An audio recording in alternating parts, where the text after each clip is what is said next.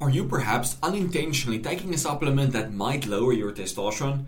I don't know if you've ever seen the claims that melatonin, a very common sleep supplement, might actually lower your testosterone. And it might be a good idea not to consume melatonin if you want to maximize your testosterone. In this video, I'm going to separate exactly the facts and the myths when it comes to melatonin and testosterone optimization. I'm going to show you multiple human studies in various doses what melatonin actually does to testosterone and prolactin. And I'm also going to show you exactly how to maximize your melatonin naturally without having to take supplements. Before we dive in, be sure to get my masterclass on how to maximize your testosterone naturally. If you would like me to help you with a male specific problem, be sure to book your first call. links in the description below. Let's dive in. This is the study showing that injecting melatonin into hamsters lower testosterone. You can see boom, boom, boom. It lowers, almost halves testosterone when you inject melatonin into hamsters. Also, when you give animals melatonin, it significantly lowers testosterone compared to control. So there's a few studies in animals showing that giving melatonin might lower testosterone. But let me show you some human evidence exactly what happens in various doses. In this study, they used 3 milligrams for 6 months and it didn't lower testosterone or estradiol. Now, there is some evidence to suggest that melatonin is an aromatase inhibitor, but unfortunately, according to this study, it does not seem to lower estradiol, except in two men. So the black column is a melatonin group, you can see only in two men did melatonin lower estradiol. In all of the other groups, estrogen was more or less the same. And then also testosterone was more or less the same in all of these subjects. There was like no difference from 3 milligrams of melatonin for six months. Then we have 6 milligrams for one month. We got baseline, LH, testosterone. Then we have the placebo testosterone and the melatonin and testosterone the, the LH for testosterone, right? You can see LH didn't drop between placebo, between baseline and melatonin, and testosterone went up slightly between, but it's like so non-significant. So six milligrams for one month doesn't lower testosterone. Then we have 100 milligrams of melatonin daily for eight days. It didn't lower testosterone, but slightly lowered LH. So you can see testosterone remained exactly the same here for eight days. Then they injected these guys with testosterone propionate, and you can see that it spiked and then dropped again. And then you can see plasma LH here. The black uh, dots here is the melatonin. So mel- the LH was slightly lower, which could actually be a good thing because it means that it's enhancing the sensitivity to LH. So it enhances the, the Leydig cells have a sensitivity to LH.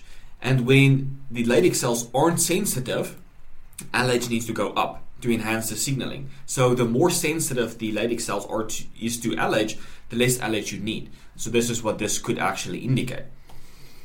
And then also, very interestingly, TRT lowers melatonin. So these were the hypogonadal group, the melatonin in the hypogonadal group up here. And then giving them testosterone, not even a high dose, like normal, like lowish dose, just to resolve hypogonadism, significantly lowered melatonin. And I think this is what's involved one of the things that's involved for guys that are hypogonadal, have low testosterone, why they are fatigued. And so giving them testosterone lowers melatonin back into the normal range. So melatonin can actually help, most likely help to increase your testosterone instead of lowering. There's a few mechanisms. So deleting the melatonin receptor impaired testosterone synthesis impaired testosterone synthesis by inhibiting steroidogenic gene expression. Right, so they injected these animals with HE gene. You can see how testosterone increased, but then they deleted the melatonin 1A receptor, the two, the 1B receptor, and then both of the receptors. So clearly, both the 1A and 1B melatonin receptors play a role. And if you delete both receptors, this, the testosterone drops significantly. So it does seem that the melatonin receptors does play a role in testosterone synthesis and upregulating steroidogenic enzymes.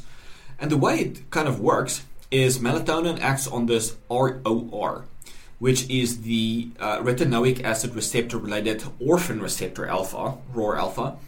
And then activation of this retinoic, basically vitamin A receptor, it upregulates GATA4 and SF1 which then upregulates STAR. And as you know, STAR is the rate limited enzyme in testosterone synthesis. It enhances the uptake of cholesterol outside the mitochondria to inside the mitochondria so that the cholesterol can be converted into pregnenolone and onto testosterone.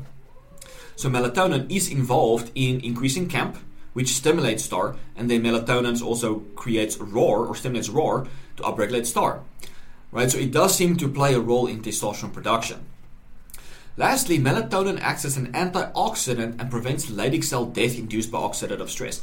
So, as men get older, um, their antioxidant defense systems in the body drop, so they get more oxidative stress, more inflammation, and this damages the Leydig cells. And this reduces the sensitivity of the Leydig cells to LH, so they need higher levels of LH.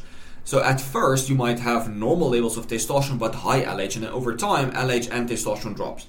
But you will, you might have normal low LH, but then rock bottom testosterone.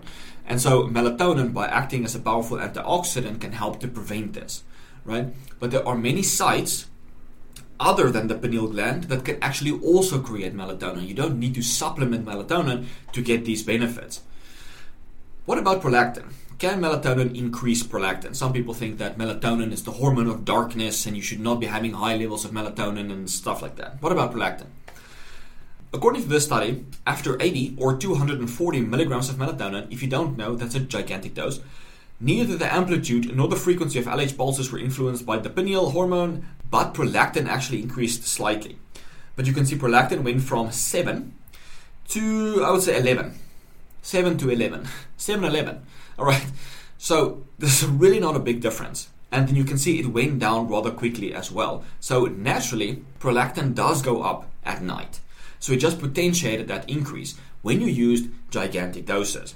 Now, a second study looked at this. Two milligrams of melatonin didn't increase prolactin.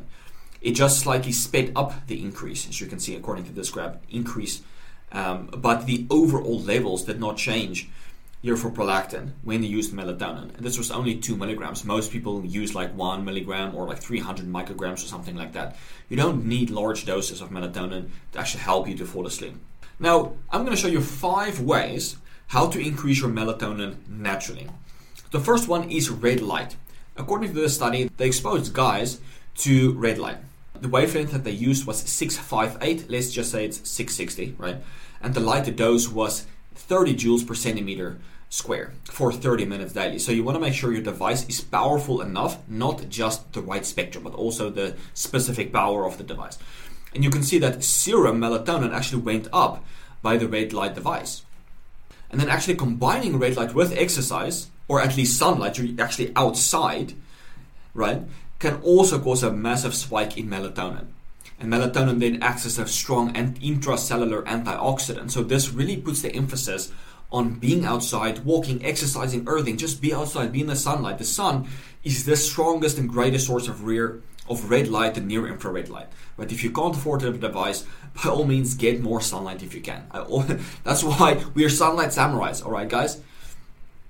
So I'm quoting from this specific study. Visible light striking the retina or an intense physical stimulus can suppress nocturnal pineal melatonin levels. In contrast, there are examples where extrapineal melatonin levels are increased during heavy exercise in daylight, which contains the whole range of near infrared light radiation. The cumulative impact of all cells producing augmented extrapineal melatonin is sufficient to elevate sweat concentrations and potentially, if the exposure is sustained, to also increasing the circulating values. So it definitely has a very strong effect when you're outside in the sun and then also exercising at the same time. Personally, I definitely get out multiple times a day, but I have a mandatory walk each day in the sun, get my sunlight, no matter if it's winter, if it's summer, I'm always getting that full upper body sunlight walk each day. Number two is microbiome. There are 400 times more melatonin in the gut than in the pineal gland. I don't know about you, but every time I in the past had gut issues, it messes with my sleep, my energy, my testosterone. I always focus on gut health. When a client comes to me, I always ask them, How's your digestion? How's your your bowel movements and those kind of stuff how's your gut health? If they think they're fine and i still suspect they have gut issues we would do a stool test or an organic acid test. And lo and behold most of the time they have some form of gut issue. Right? So if your sleep is off your energy is off you have some weird fat accumulation in the body most likely you might have some gut issues. Right number three is optimal mitochondrial function. So acetyl coenzyme a which is created from fat and glucose is a necessary co-substrate for the initiation of the melatonergic pathway in mitochondria and therefore the beneficial effect of mitochondria melatonin synthesis on mitochondrial function.